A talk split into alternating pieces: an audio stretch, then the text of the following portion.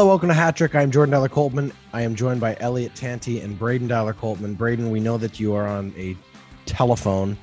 Uh, is this because you are currently in your Battle of Alberta bunker preparing for what is going to be a very dramatic couple weeks in the province of Alberta now that we know that Calgary and Edmonton will be facing off in the round, second round of the NHL playoffs? That's exactly it. That's exactly what I am doing. I am preparing my bunker with all of the proper orange and blue um, colors to, to ensure that people. Oh, they're screaming outside. It's already started. the end is nigh. All right, let's get to it. Nigh. Let's get to it. Here's uh, topic one. All right. Well, we knew we had to start here. We're a day late, but not a uh, not a penny short after what was an absolutely like just off the chain dramatic finale to what was a great first round of the playoffs for the Edmonton Oilers. We will talk about the other uh, series and the other parts of the NHL. This is an all NHL episode, obviously. We'll talk about round two when we get to topic three, but let's start with the Oilers. Let's dedicate a topic to them. We are huge Oiler fans. Anyone who listens to the show knows that we came into this series with a lot of very high expectations. We did an episode last week where the expectations were starting to become a little bit more um, muted, a little bit more cautious because it was a very contentious and drawn out series. It made it all the way to game seven, and Connor McDavid absolutely went uh, went to town on just what had been a really great LA Kings team up to that point, and in the last two games, they kind of finally, um, they just looked they looked human again, and and Jonathan Quick looked human again, and the Edmonton Oilers found ways to play defense and and band together, and they win the series. Elliot, I know you know you've watched every minute of it so far. What what, what are your feelings post round one for the Edmonton Oilers? You had some worries, you had some concerns. How do you feel now? Uh, really glad, really happy. I think this was the goal, my goal for the team this year. I thought I felt they needed to win one series, uh, and they've done that. And that for me just makes me feel a lot better. so that's good. Uh, it was a great series in that I think when Edmonton played their game the way that they know how to play it and they needed to play it, they were the better team. I felt that they were the better team for a better part of five of those seven games, um, but got a little unlucky or bad breaks here or there uh, and that's good. They were they were the they were a higher rated seed, and they, so they played to the level that that, that they should have. Uh, heading into round two, I'm uh, you know I still have concerns about goaltending. I'm sure we'll talk about that at some point. Um, and it's very clear that Leon Draisaitl is very hurt. But uh, you know, I think all in all, really pleased with uh, how the team ended the series, and obviously getting the victory. Would have liked it to maybe been six games, but uh, you know what? You can't complain after a series win and especially after the history that we've had with this team for the last 15 years. Uh, Braden, uh, obviously you two were excited, but I think maybe a little bit more so than Elliot. You were pretty, uh, pretty convinced that this team had the, the, this in them. I don't think you were quite as nervous going into it as, as he was. Maybe that's unfair to sort of put on you, but they met your expectations. Obviously, how do you feel to a day after now that you've kind of digested what was a very exciting game? Yeah. I feel fantastic. It's uh, like Elliot said. It's uh, the pressure of of getting through the first round is off. Um, you know, so you can look at that as being a success. Obviously, you want to continue moving forward through the playoffs and through the rounds, but we're you know, it's a different kind of a look when you you get bounced uh, out of the first round with such high expectations. So, just fantastic to see the team rally to you know to be able to pull out a, a series win like that. And I think the momentum of that, um, I'm a little bit. Uh, I mean, I think it's going to be really exciting to see Calgary and Edmonton battle. I'm a little uh, disappointed we lost that home ice advantage moving into the second round, but because um, that that that certainly helped our cause in the first round. Um, yeah, I mean, it certainly but, did. Uh, but you know, the, the the Oilers obviously also played well on the road. I can speak to that. Uh, I went on a yeah, crazy little yeah. adventure on Thursday to go to Game Six. Uh, something that I was very excited. Uh, I had the opportunity to do, um, and uh, you know, it it was really exciting to be in the building. I know Elliot, you were there for Game One. Um, it's a different atmosphere in the building. You feel the the adrenaline a little bit differently than you do sitting at home on the TV, where you get all the replays and sort of the analysis throughout throughout the way. Uh, it's definitely weird to be in uh, uh, in the away building. I want to give full credit to the Los Angeles Kings fans in that building. It was loud, it was raucous. I know that it was. Uh, you know, th- as exciting as Game Six was on TV, I'm telling you, in the building, it was just as exciting. Uh, and and for me, obviously, more so being on the winning side of it, it was tougher for the LA Kings fans. But you know, what a great series! At the end of the day, we knew going in that LA and the and, and, and Edmonton matched up well based on their season series. You know, they had been tight contested games. They LA plays a very strict sort of structure that makes it difficult for teams to get good zone entry to maintain opportunities and they just shoot the puck like every single time it's in you know in possession it's it's on the net and that certainly boded well for them in games 4 and 5 but Edmonton sort of stuck it out and figured a way to to work through some of their early struggles, some of the things that they were um, overcoming. That's what you want to see in a playoff series. You know, how many of these series? We'll talk about it in a second. But how many of these series go to Game Seven? A lot of them. This is what the NHL playoffs is. You have to be able to weather some adversity, weather weather the storm, figure out what your opponent is. Look, there's nothing like playing the same team six seven times in like eight nine days that's insane that's that's the, just the level of intensity and competition that ramps up throughout the week as the teams get to know each other and understand what's going on there better the rhythms of it. You know you have both goaltenders have nights that they'd like to forget on both sides and yet they also still stand on their heads in other games. Like it's just so it's it's it's awesome. Like this is what you live for. Uh mind you as fans you know you got to pace yourselves here because this is round one and if it's going to go a long way i'm not sure you know how much more heartburn uh, medication i can get at one time from a pharmacy but my goodness. Um let's just round this out really quickly. What did you learn elliot about the edmonton oilers that you didn't know going into round one that you know now going into round two good bad or, or indifferent what did you learn from this series?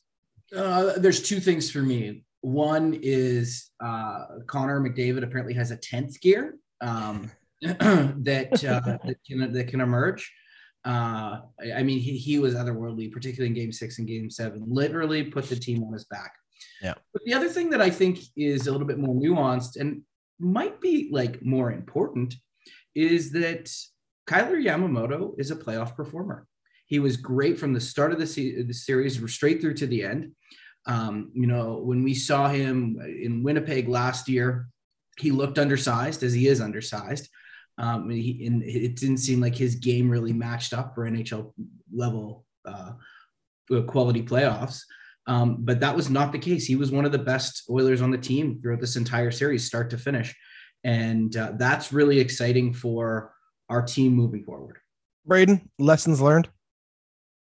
Uh, yeah, I'm really impressed with Yamamoto. Also, really impressed with the compete level of Mike Smith. You know, we saw it coming into the as the playoffs were starting, but also, you know, through game through seven games, uh, you know, you want to see um, you want to see that a little bit more solidified moving forward. And I think we're going to see Koskinen a little bit here to give Smitty uh, a bit of rest, but the compete level is still there at 41. Uh, he wants it really badly, and then you can see that. Um, the other thing for me is uh, uh hold on, hold know, on, hold on. What the hell are you talking about? You think they're going to play Mikko Koskinen? I think they might start him in game one. Yeah. What? Why would they not? They just been seven games. You're going to go another seven every every. You've got two goalies here. Yeah, every team's got two goalies. One's hot. You go with the hot guy. Look at what LA did. They could have easily put Cal Petersen in after Jonathan Quick was pulled, but they knew better than that. They knew that they go with the guy who's hot. I'm sorry, Possibly. like that's insane to me. Injury if that guy's 41 years old and then you risk an injury. He's you you you ask okay. me you ask Mike Smith right now if he's willing to and risk an injury to win a Stanley Cup. went down, George? Yeah, in game one of, and then we didn't have a number two then. But regardless, this the point my being, point. What no, you play the hot mean? goalie. You can't be afraid of it. No, you. Can, what does game one mean? Brady, yeah. this series could be done and dusted. Look at Winnipeg last year. You don't play Jordan. With, no, no, no. Jordan. Every game now. Did we win this forward, last series? And did we win the first game? No but you played Mike Smith and you found out that playing one guy, working the way he's playing, is the only way for him to find success. He loses two in a row. Do you go to Mikko then? Nope. You stick with the guy that got you where you are. And at this point, that's Mike Smith. Mike Smith is their goaltender come hell or high water now through the rest of this playoffs, unless he blows like three games in a row and they're down three nothing. That's the only situation I see Mikko Koskinen coming in, other than an injury. And look, injuries happen, but you don't, you can't risk mitigate in the the playoffs. That's just not how you play to succeed.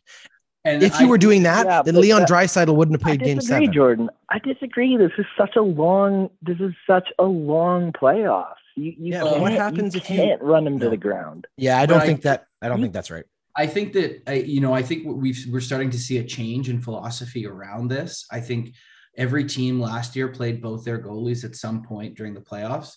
Um, that being said, I don't think you start Koskinen until you get uh, less than stellar performances from Smith. I think like Smith is the the heart and soul of this team. These guys want to win for him too. Like he's too he's too emotionally important for the. for He the just team. came off a shutout in Game Seven to win you a series. You don't put him on the bench. That's insane to me.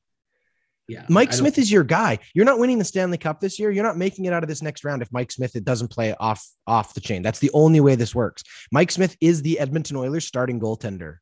That's Yeah, no, I, I'm not saying he's not the starting goaltender. I'm saying that I don't think you need to start him every single game moving forward. I don't. I don't think you need that. Wow. I, I, okay. Well, I fundamentally disagree with that. I think you play your best players.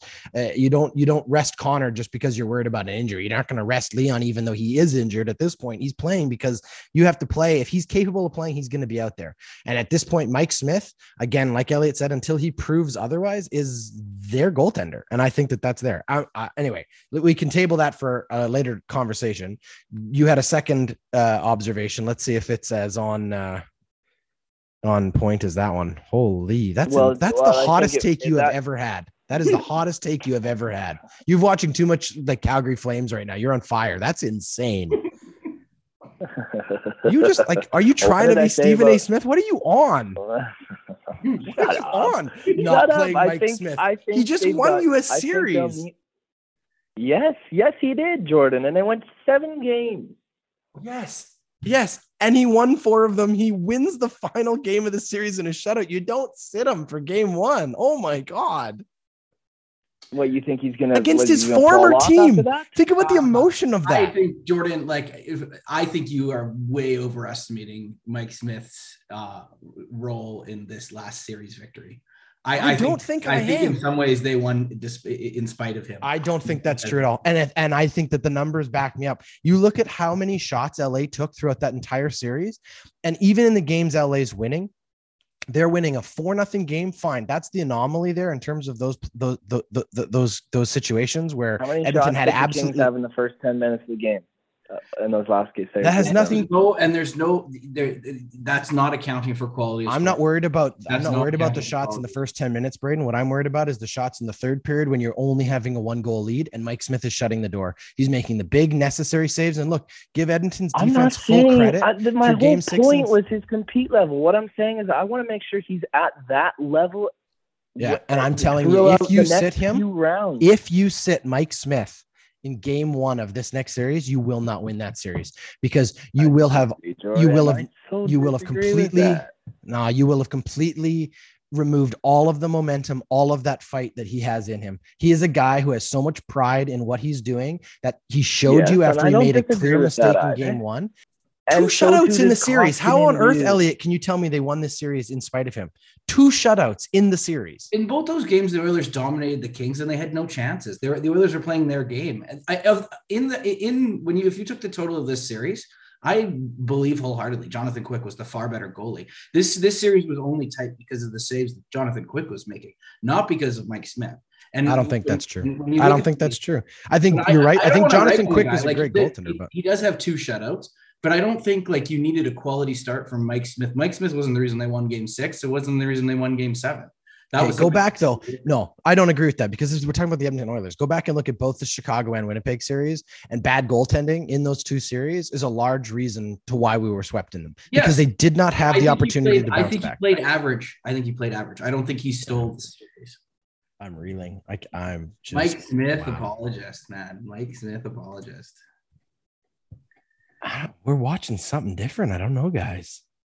You, Jordan, but your your argument isn't that uh, my argument isn't that he's not playing well. Uh, my argument is that there you have to be able you have the longevity. You have yeah. you have to think further ahead. Yeah, you can't think further ahead. It's the NHL playoffs in four nights. You could be going. How home many right? games? There's no such thing as rest now. There's no such thing as rest now. Seven period. games, Jordan. Five. I don't care. Rounds, you don't. You, okay, so you. It just doesn't work that way, though. You don't rest LeBron James in game two because you're worried about maybe not making it to game seven. That's ridiculous. This time I'll be quiet and let you go with this one. What's your other uh, observation before we round out this topic? I don't even remember, dude. I don't even remember. Uh, I mean, I was I was definitely onto something when I mentioned Jersey was going to be uh, something to watch. But they, I mean, the physicality. That's this is the thing for me is is when when the Oilers are pressing physically, they're that's when their games are on. You know, that's when the the opponents are chasing, and that's what we want to be able to see. And uh, Calgary, Calgary is a highly physical team as well. Uh, you saw how many shots they had in this last game seven. So I think if if we can get on top of that in terms of our physicality, I, am a little bit afraid moving into this next round how many players of this series will be suspended. Mm-hmm. Um, but it's going to be a lot of fun to see. All right, that's uh that's topic one. We'll leave it there. Do you or someone you know own a small business? Are you looking to grow or to reach new customers? Hey, why not let us help? Hatrick is looking for unique brands, businesses, and products to advertise on our show. You can find out how we can help spread the word about your business by contacting us on Facebook, Instagram, or Twitter. Well, uh, as I mentioned off the top, I think the NHL uh, is one of the most exciting, if not the most exciting, first round of any uh, professional sports playoff format anywhere in the world. Uh, every series, with the exception of maybe one, um, brought drama. I think five of them going to game seven is phenomenal. You're seeing the uh, the compete level of all these teams, the fact that there's a huge amount of parity, the fact that a games can be decided, you know, with a one goal or sometimes it's a five, six finish, you know, where you've got these teams just absolutely going to town on each other offensively. It's exciting hockey. Um, I don't know how many other series you were able to tune into, guys, but um, overall, you know, impressions from around the league. We talked, we went through in detail in our preview of the playoffs, you know, sort of each series. And, you know, uh, although we weren't right on all of them, I think in uh, in a lot of cases we were definitely onto something when we said how tight some of them were going to be. Let's go through them really quickly and just get your thoughts. Um, we'll start with the one that was over the quickest. This should surprise no one. Colorado, the only team to sweep, obviously beating Nashville. Look, Nashville had some fight in them. They took Colorado to overtime in game two, but uh, at the end of the day, Colorado has been the best team all season long. Maybe you know a little bit of pushback from Florida, but really Colorado's just looked just lethal. And uh, I think Elliot was the one who pointed out the Daryl Sutter quote from a couple weeks back, where he said, you know, having to face Colorado in the first round is a waste of eight days. Uh, it certainly was for Nashville. What were your impressions there of uh, of the Nashville Colorado series, as brief as it was, Elliot? Uh, I think it came down to what we all uh, figured was that was the loss of Juuse Saros in the last game of the season for Nashville was really a back, backbreaker you are going to need Jake Oettinger level kind of goaltending for them to even have a chance. Uh, and you know that they didn't get that because he wasn't available, and that that was really the nail in the coffin.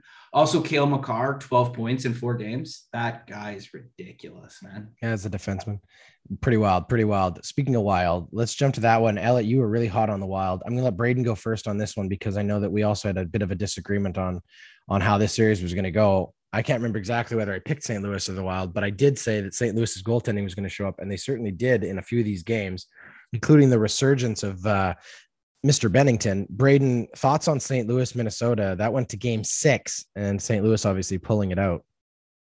Well, certainly surprised by Binnington. Uh, you know, he was not that. He seems to be a playoff performer, and that's kind of when he came on at the beginning of of, of his time. I was surprised to see the just. It seemed like there was just they didn't know who to go with, Cam Talbot or Marc Andre Fleury, and and both of them the expectations were so high and uh, just couldn't couldn't get it. St. Louis has been there before, and there's still a lot of that core there, and I think that they just had the edge uh, in this series. That's eventually what it came down to. Yeah, I mean, at the end of the day, St. Louis has some, ex- like you say, the experience part of it. Um, I don't know, uh, Elliot. You want to jump in here? You were pretty hot in the Wild.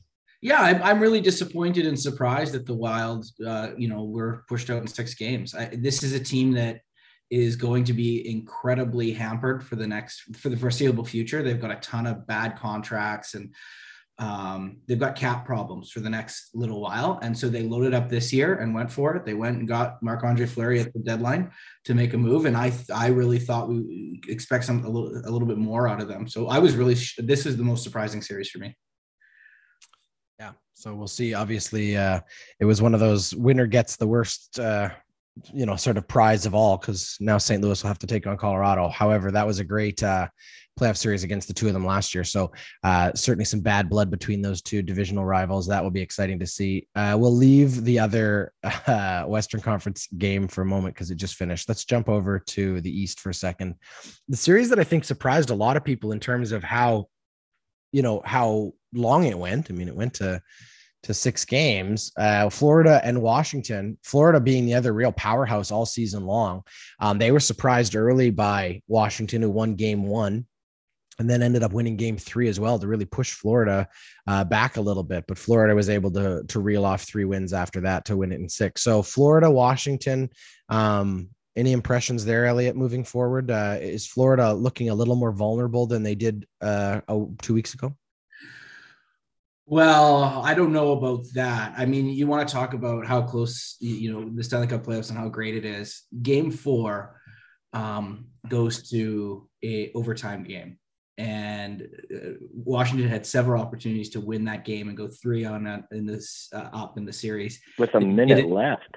Yeah, and they didn't, and uh, Florida ended up winning that game and then ended up taking the series. I think that's the that's the, the defining moment for me is that is that overtime victory for the team.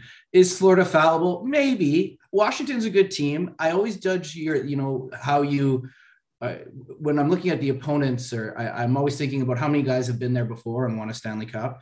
And you know, there's a core group there in Washington that's won a Stanley Cup and knows how to do it. And uh, and Florida maybe doesn't have that kind of experience. And but they managed to weather it. I mean, and they get it done in six games. So um, Washington's a good team. So I, I I know I, I I'm not that down on Florida. I still think Florida's the my pick to come out of the East. Well, let's talk about their next opponent. I think my the only prediction I've made all season long that I think still stands is that there's a very good likelihood that a Florida team is the team going out of the East into the finals because it will either be Tampa Bay or Florida coming out of that division. Tampa Bay and the Maple Leafs. Look, heartbreak for Toronto again, a team that now has, I believe, the NHL and maybe pro sports record for the most consecutive first round losses uh, in I mean, current currently it's the streak. I think they're at five consecutive first round losses uh, for Toronto. It's brutal. They just can't get over this hump, and they played very well. I think the most frustrating thing, having spoken to some Leaf fans, Tyler Walzak from Pit Stop on our network, uh, being one of them, you know, talking about how it's this is the most one of the more frustrating ones because you can't even be mad at the players. They played amazingly. They just again could not get past good goaltending in the end, good, good sound team. And look, a two-time Stanley Cup champion. We said this would be the hardest out, should be the hardest out uh, in in the first round. And Tampa Bay took it all the way to seven as well. Maple Leafs coming out first. It was like the first three games, first team to five goals would win. And they went back and forth. And you know, Toronto looked like they had an opportunity there by winning game five and forcing uh, you know, Tampa Bay to have to win two in a row, and Tampa Bay did it. So there you go. Braden, um, do you have any sympathy for Maple Leafs fans? well, I have, I don't know about sympathy, empathy in that I know what this feels like. Uh, maybe not to the extent of losing, you know, being bounced that often and in so many game sevens. Um, I think that I mean they're in a very difficult situation. The the pressure just cooking in that city uh, with the media and and um, the expectations are just through the roof. They've they've put themselves in a position to make it seem like they would go further and further every year, and somehow they're still in the same spot. So I, I don't know how much changes. I don't know how much they can change. They likely won't have Campbell back next year.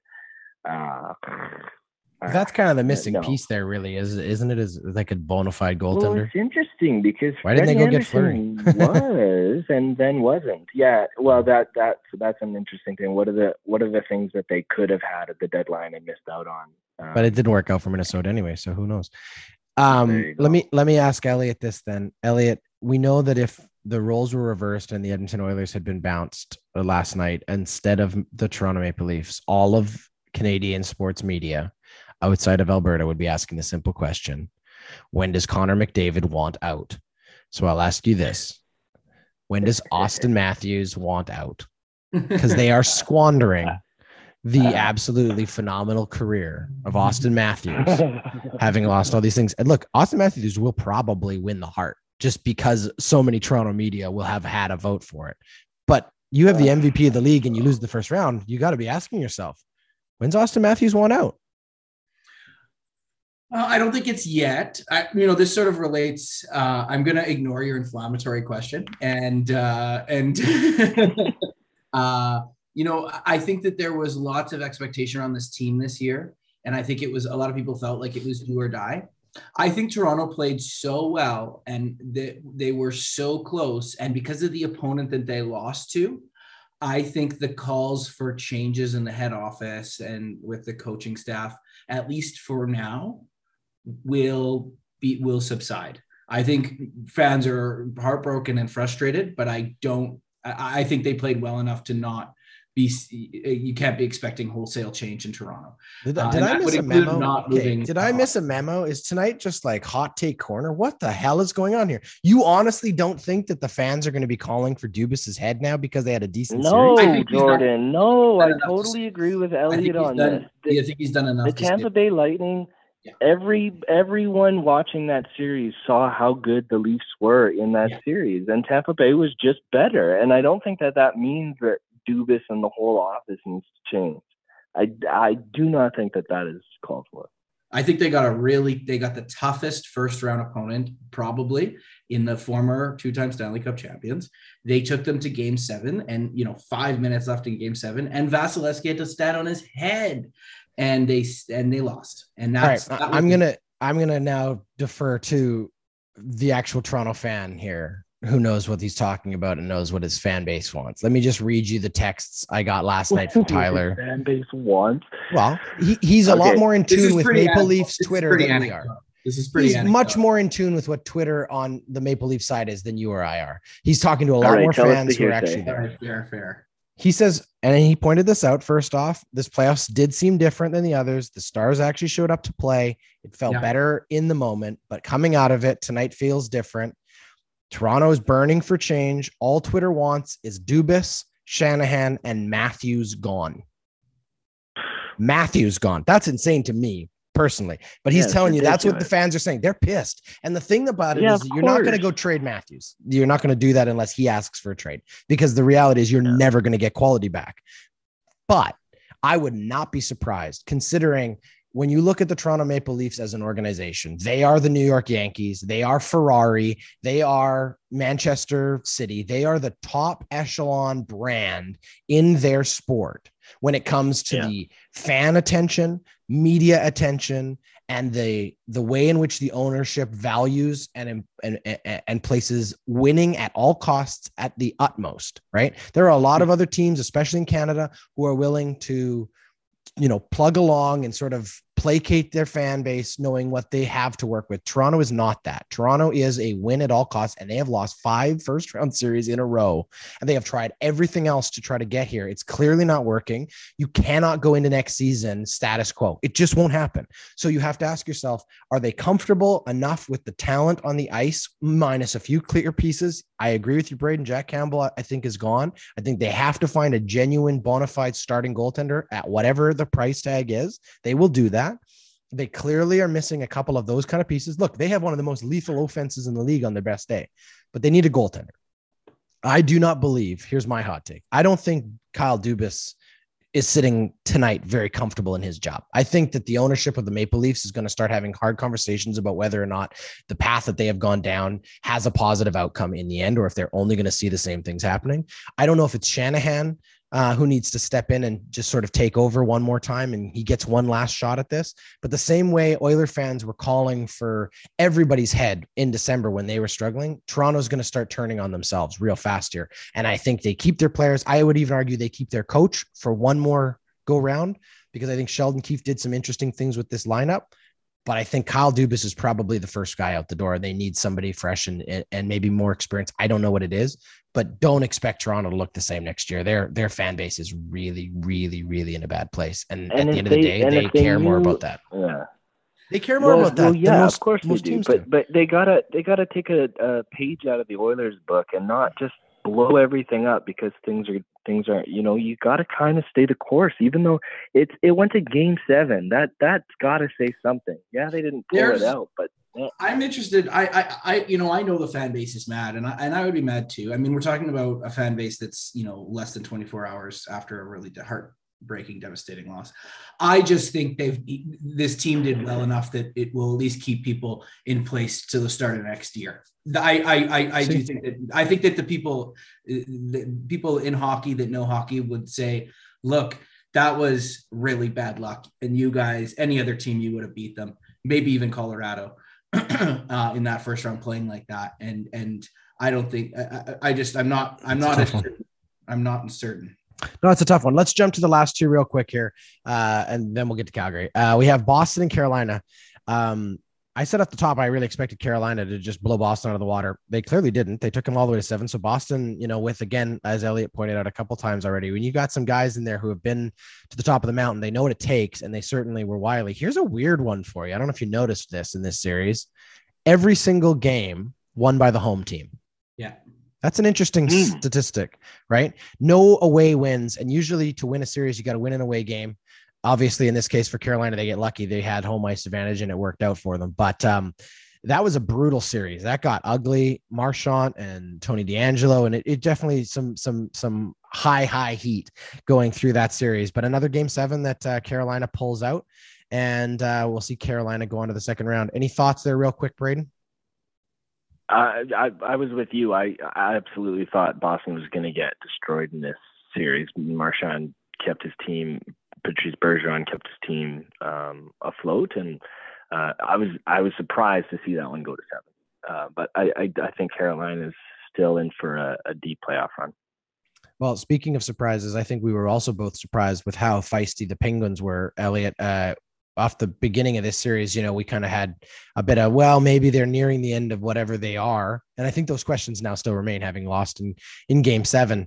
But the New York Rangers uh, also, again, um, a team that came in with a lot of high expectations. They definitely, I think, took a hit to their reputation in terms of how this series ended up going.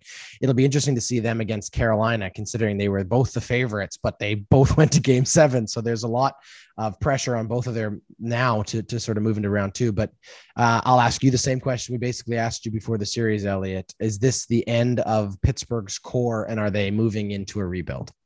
Yeah. What do Evgeny Malkin, Bryan Rust, Evan Rodrigues, and Chris Letang all have in common?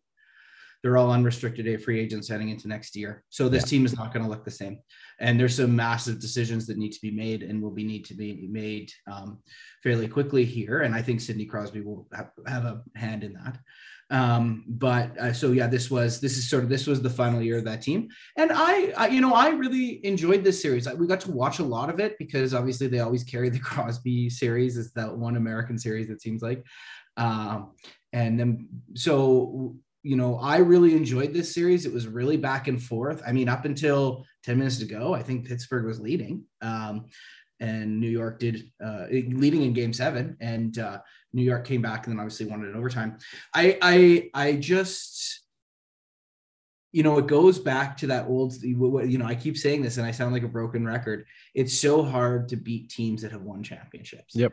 And this is another example of that. And that was my apprehension. I think I actually picked Pittsburgh to win this series, so I was wrong. But I certainly anticipated a tough series for New York, and that's exactly what they gave them, man. Um, but yeah, what's what happens next year with Pittsburgh is very interesting. I'm looking at you. If you have a chance, look at their cap friendly. There's a lot of gaps that they're going to need to fill, and uh, and some big names that. Uh, well, and that's why they're on the radar as one of those teams that could be looking for a guy like an Evander Kane or somebody else who's kind of come out of the woodwork this season and had a really good playoffs. You never know that could be one of those attractive markets for them. Let's jump to the last series, the one that sets up the Oilers' opponent, Dallas Calgary. This was one of the tightest lowest scoring series in the entire first round, especially the first two games, which were both shutouts going each each way. One nothing for Calgary, then two nothing for Dallas. They split the two games in Dallas as well, four nothing, uh, four two, pardon me, in game three, four one in game four. Game five is a three one game. Game six is a 4 2, but an empty netter. So it's really a 3 2 game when you look at it, game six there. And then tonight, obviously, is a 3 2 game in overtime for game seven. Calgary prevails. Calgary went into this as the division leader. Again, I think much like in the, the, the case of a Carolina or a New York, I think that they were surprised by how good Dallas played against them, more specifically, how good Jake Oettinger did. Let's start there. Braden, should every team in the Western Conference be on high alert for the fact that Jake Oettinger has just come out and said, Hey, I'm ready to be the next best goaltender in the Western Conference? Yeah, that's exactly what it is. He he, he had a coming out party uh, in, the, in his game that ended his season tonight uh, with I think like close to 70 shots uh, and over 125 shot attempts. Um, and he looked cool as a cu- cucumber the entire game. So I, I, think there's something to say about Jake Oettinger and the fact that Dallas also has Khudobin and Holtby. Like, move over, guys. This this is Jake's team now, and um, I mean, I, I, too was really impressed and surprised with how far Dallas could push Calgary uh, in this series. Uh, Elliot, obviously, uh, you know, I think it goes without saying how great Jake Oettinger was, but let's talk for a second too about how well defensively Dallas met the offensive power of Calgary. And if there's lessons to be taken from that for the Oilers, not to say that the Edmonton Oilers are built like Dallas is defensively. Uh, Dallas, actually, a lot like Los Angeles, I think, plays a very difficult neutral zone game that neither the Oilers or the Calgary Flames have in their repertoire. However, it showed that the Calgary Flames can be beaten and that there are ways to do that. What did you, uh, what are your takeaways from Dallas Calgary? Uh, Dallas got a prince impressive defensive core, man. Heiskanen is something else to watch. Yeah. Uh, and Suter, you've got he, they've got him on a value deal. Shows some leadership was good. Klingberg is obviously Klingberg. That's we'll see what happens with him because he doesn't have a contract next year. But I uh, I really hated watching this series. It was so boring. Only until it got close and there was there was uh, you know game six and and, and seven. Obviously, you, you, were were a little bit better. Um, but the styles that these two teams play, and it's like a Sutter team versus like a team with a good defensive core. It was mind numbing at times. But hey, you got to do what you got to do to win. Calgary did it. Dallas gave them a run for their money. If Dallas had won this game, oh, they were pretty close. It was, you know, they both teams deserved the win in my mind, um, and it was it was that close of a series. And I don't know that I would have necessarily expected this. I think Jordan, you were the clo- the, the closest one uh, on this. I think we all took Calgary, but you were really quite vocal about the fact that Dallas is not an easy team to play against, and uh, that we should be paying attention to this series. So props to you. You were right on that one. Well, uh, overall, I mean, the level of sort of, as I said, parity across the board was very impressive. I think in round one, that's the biggest takeaway for me is how closely matched many of these series were obviously most of them five of them going to game seven is phenomenal in terms of the product and quality uh colorado sitting at home waiting for someone to join them in the second yeah, round for almost yeah, a week. Played hockey in a week. Um, so there's some value in that, I guess, for them, or maybe uh, St. Louis could get a little jump on them. But regardless, uh, fantastic round one. Um, we'll turn our attention to round two here in a moment in topic three. That is topic two.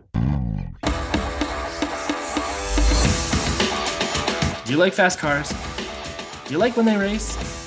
Whether you're a seasoned Formula One fan or you've just discovered the rush of racing, check out the Pit Stop podcast presented by the Ordinary Podcasting Network. Join Jordan, Tyler, and Braden each week as they recap every race as well as break down the biggest stories on and off the track, all before setting you up for the next race Formula One schedule. The Pit Stop podcast is available anywhere you get your podcast. Okay, really quick here. Let's just give you a little preview and make some picks here on round two. Uh, obviously, our show's going long, so it is what it is. Let's go to the East first. Now we know what the matchups are. Carolina, New York is an interesting one because again, both of these teams, um, you know, they had to fight to get to the second round, maybe more so than was expected, but they both fought to get here. They don't come away completely unscathed, but for the most part, they're healthy. Let's I mean, other than Frederik Andersen, which we knew going into the playoffs, and uh, Raanta, uh, Raanta has been very good for Carolina, but Shesterkin in, in New York, obviously fantastic goaltending, was challenged by Pittsburgh. So there's a lot of question marks. Let's just put it th- uh, out there. Elliot, uh, who you picking? Carolina, New York, and any uh, initial thoughts on that that matchup?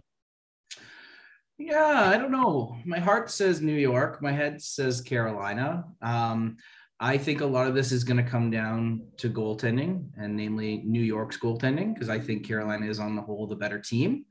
Um, so I'm going to go with.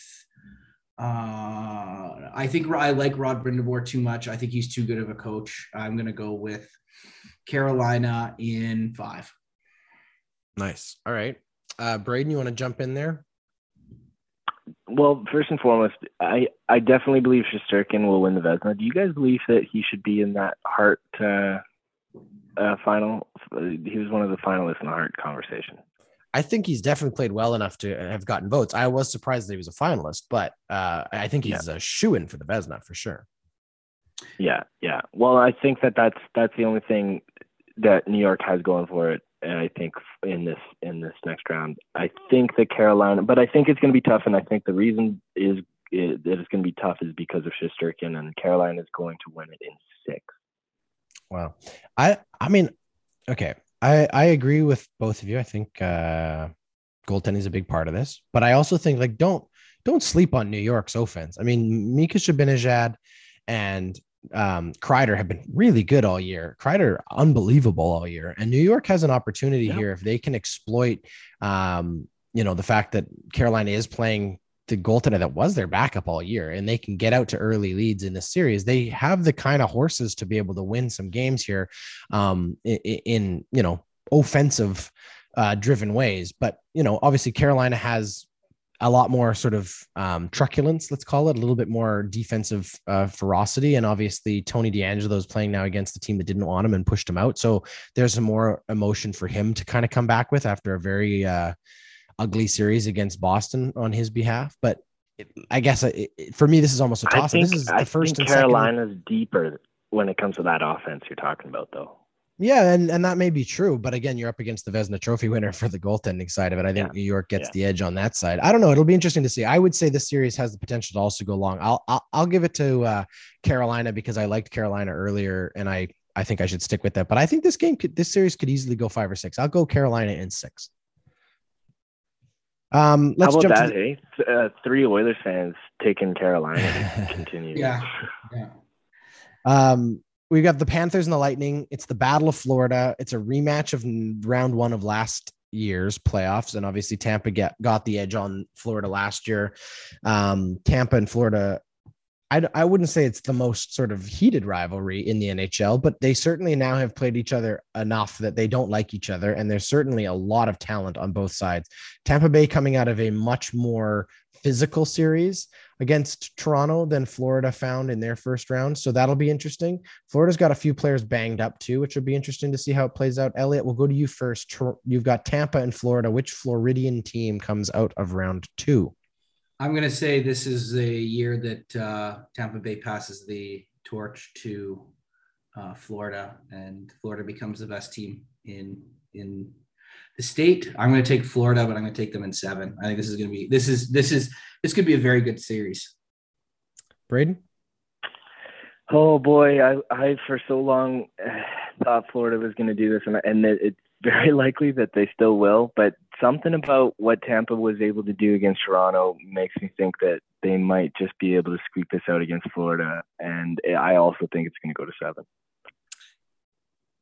I don't think it's actually going to be that tight. I think um, we might be surprised by this one. I think this series is a four or five game series for Florida. I think that the fight that Tampa just came out of, I think will have emotionally and physically been a lot for them to go through. And I actually think that it gives Florida the advantage. I also think that you cannot sleep on the fact that Carter Verhaeghe is on an absolute tear. I mean, he has two points behind Connor McDavid for the entire point lead in the series. In six games, he's got six goals and six assists. I mean, the, like just straight up in terms of the the firepower that he's bringing, it's really really impressive. And if he can play the way he's been playing moving into this series, um, Tampa could have could have another hard time uh, on their hands contending with what Florida's got because Florida comes in waves at you. And I think, as I said, Tampa uh, had a harder series against Toronto. And sometimes we see that a team comes out of that first round battle and it's hard to get back up for round two. Maybe that won't be the case because they do have some history, but uh, we'll see what happens. I'm going to take Florida in five. All right, that's the East. Let's move to the West. We have Colorado, St. Louis. As we said, Colorado, well rested clearly the uh, clubhouse leader here. Everyone's expecting the best out of them.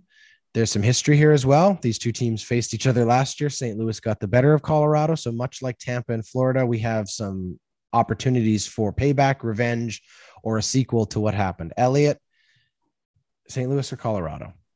I think I'm going to take Colorado, and maybe that's the obvious pick and the easy pick. But I do think this is going to be a tough series for them. Again, you know, they got to exercise some demons here, as you said.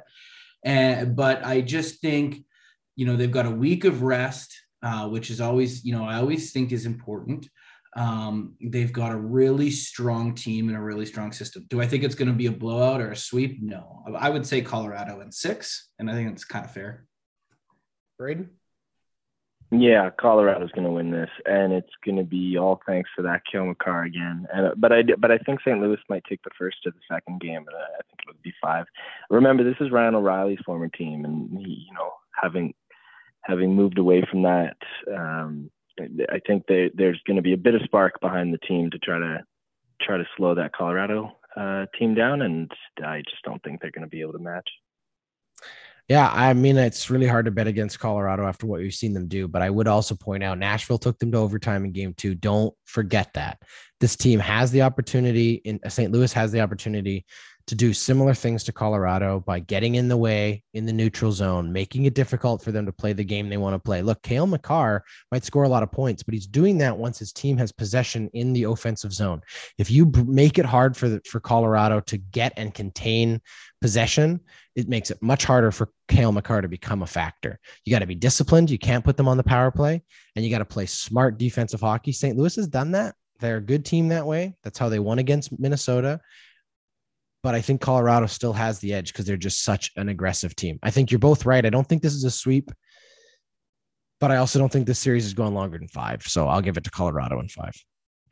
Let's finish it off with the one we know we will be most uh, closely watching. Obviously, this has not happened since 19, I think 91 or 92. Uh, it's been a very, very long time since we've had a Battle of Alberta in the playoffs.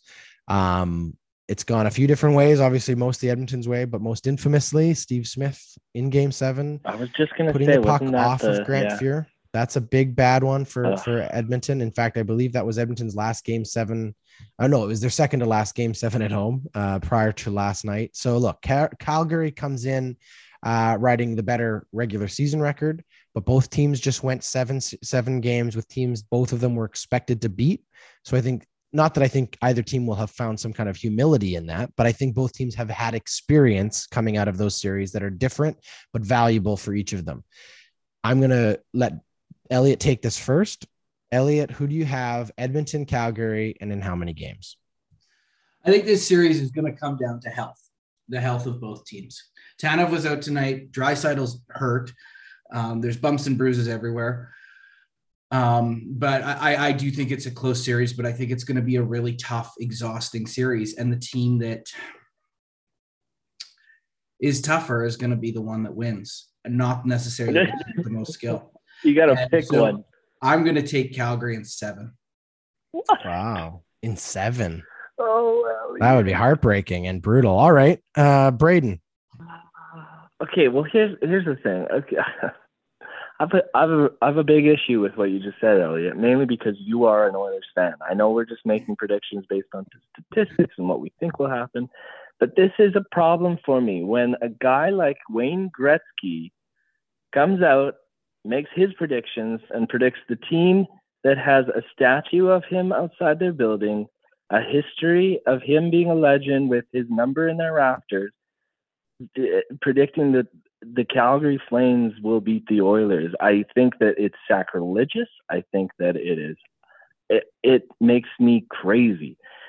Now, Calgary might very well beat the Oilers, but as a fan, I you can't do. I just I don't feel like that's a fair thing to do. I think the Edmonton Oilers will win this series, and I also think it will be seven. I can't. Uh, I can't believe you just yeah. did that, Elliot. I don't. I. I. I'm, I. I'm I have faith. I have faith in the Edmonton Oilers too, and the reason I think there's a couple of reasons. One, I think that these teams um, match up well against each other offensively. Obviously, Calgary has been absolutely, literally on fire all season long offensively, and they have played better against Edmonton this season than they have probably for the last decade. However, I think Edmonton has a slight advantage in that I think there is a um, I think there's just a different level that Edmonton's offense, especially Connor, and especially if Leon can be healthy, what he can contribute to this team, um, is capable of going to in emotional games. The Calgary has yet to show us in the playoffs, right? Even in their most, you know, emotional game, game seven, it's a two goal game. You know, nobody's found that next step. Now, sure, Edmonton scored a two goal game too, but they they shut out LA at home. They beat LA at LA's game by not allowing LA to play their game at all. Dallas hung in that game. That that game went to overtime because Dallas had just as equally, you know, a, a fighting chance. I don't think LA really had a chance in, in game 7 by the time the third period had rolled around. Edmonton had pretty much controlled most of of the game. Edmonton's capable of playing that kind of hockey. I also think Edmonton has a short memory. I don't think Edmonton gives a shit where this season series was. I think Edmonton is ready to go for this matchup no, in a yeah, different no, way. No. And maybe that's the same for Calgary. I do think it'll be a physical series. I think Edmonton has proven that they are very capable of being physical. You know, you don't have to agree with his politics, but Josh Archibald has been an absolute pit bull out there for the Edmonton Oilers in the games that he played, um, taking over for Warren Foegele, who was a no-show. And and Archibald is one of those guys who finishes every check. We've seen Zack Kassian come back to life and finish every check. We've seen Connor McDavid get out there and finish every check. And there's an opportunity for Edmonton who I think has a slightly more mature core than what Calgary has to get into Calgary's head in a different way. Matthew Tkachuk could be the most valuable player for Calgary or their worst uh, asset. Because if you can get in Matthew Tkachuk's head and get him running around and taking dumb penalties, putting Edmonton on the power play, you have an opportunity to exploit that. And we know that the emotions are going to get high in the series. It's about the team. That's I was going to say. That's a two way street, right? Of course it is. It's about whichever team is able to keep the cooler. Head. I think that's what it comes down to. That's right. It comes down to who can keep their heads cooler and who's able to to to manage the emotion in this, use it to their advantage, and we'll see what happens. I take Edmonton in five. I think that they overpower Calgary uh, in in Calgary, at least one of those first two games in Calgary. And I don't think uh, Edmonton, I think Edmonton has the advantage when they're at home. I think that they've now figured out how to play at home with this kind of crowd and emotion, and I think that they're able to push them. I, will be bold. I'll, I'll take Calgary and uh, Edmonton in five. I actually I, like I, I I actually like this matchup more and more the more I think about how they line up. Now, as Elliot said, health is going to be a big thing. Leon Draisaitl's not there. That could be tricky. But look, Edmonton also went into LA and won Game Six without their biggest, baddest horse in on the defensive side, which was Darnell Nurse, because the team found a way to play uh, a, a, style of hockey where they they complemented each other and picked up those minutes together. Leon wasn't a huge factor in game seven. He played a lot of minutes, but he wasn't a huge factor. It proved to me that the Oilers, especially if they played 11 and another 11 and seven sort of lineup, they'll be able to shuffle guys in and out to get onto the side with, with Connor and guys have played well. Yamo's played well up there. Uh, Kane's played really well up there with Connor. So I think there's options for Edmonton that Calgary hasn't yet seen, and, and we'll wait and see what happens. But it could go one of two ways. This could be over real quick, or it could, it could be a long fight too. So I think I'm in five. I think that that that it'll be fun to see Edmonton push Calgary around. Well, I'll either be right Less or travel happy. days too, right? He'll either be right or happy. That's right, Elliot. That's a great way to live. but under no circumstances is Mike Smith not starting game one on Wednesday night. I'm sorry. That is insane. You don't rest now. Here's the weird one. This series is all over the map in terms of start times. So we have a we have a oh, yeah. 7:30 p.m. start on Wednesday. We have a. Uh, we was have the schedule a, out? I didn't even see it, It's out right now. Yeah, it came out. So we game one is Wednesday. It's 7:30 p.m. Mountain. Then you have a uh, an 8:30 p.m. Mountain start on Friday night. Then you have a Whoa. 6 p.m. Mountain start on Sunday. Then you have a 8:30 again p.m. Mountains. Oh, pardon me, a 7:30 p.m. Mountain start again on Tuesday, 20 the 24th of May for Game Four. So every single start time for the first four games is completely different. There's no, oh there's God. no. They start playing games tomorrow. Yeah, there's uh there there is oh, no, one, yeah, Tuesday, Tuesday. Sorry, Tuesday, I forgot yeah. past midnight. That's right. No, no, they play the, the the Florida Panthers and Tampa Bay Lightning play Tuesday as well as the Colorado Avalanche, St. Louis Blues, but the Oilers Calgary series and the New York Carolina series, the, the series that ended basically tonight uh, for the Calgary and, and New York series. They got the extra day off, so they start Wednesday. So there you go. Uh, that's pretty much it for our show this week. Look, lots more hockey to be played, lots more emotions to be uh, exuded and, and spill out all over the place. Look, it should be a lot more fun uh, now that there's only four team four games to follow each uh, or two games each night four games each two night series look this is going to be fun edmonton calgary battle of alberta you're going to get your money's worth either way uh, and, and and and at the end of the day it's going to be one for the ages win or lose for the oilers it'll be one of those series that they've already exceeded i think elliott's expectations a lot of people's expectations you got through round one you're only one of what eight teams left that's you're pretty good without money and that's the best place to be. That's right. And look, if the Edmonton Oilers are going into this series, the underdog, I'll take that all day. I'll take that all day because the pressure comes off. And the pressure is never yep. off when you have Connor McDavid, but the pressure comes off a little bit. Tuesday night, don't miss it. Uh, that'll be game one, round two. This was a fun show. Thank you, everybody, for listening. Follow us on Instagram, Twitter, and Facebook. That was Hatrick.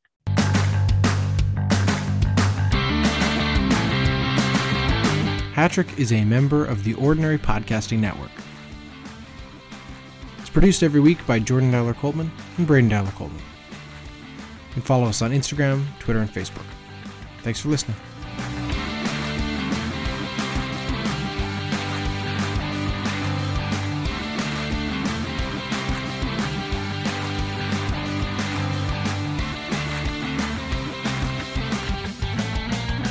The Ordinary Podcasting Network wishes to acknowledge that the lands on which our conversations take place include Treaty 6 territory, the traditional meeting ground and home for many indigenous peoples, including the Cree, Dene, Saulteaux, Blackfoot, Metis, and the Nakota Sioux peoples, as well as the unceded territories of the Coast Salish peoples, including the territories of the Musqueam, Squamish, and Tsleil-Waututh nations. We acknowledge the many First Nations, Métis, and Inuit whose footsteps have marked these lands for generations. And we extend our appreciation for the opportunity to live, create, and share stories on these territories. The Ordinary Podcasting Network intends to engage in conversations and dialogue which acknowledge that reconciliation is not a destination, but a journey, and that we remain committed to practicing our craft in a decolonized space.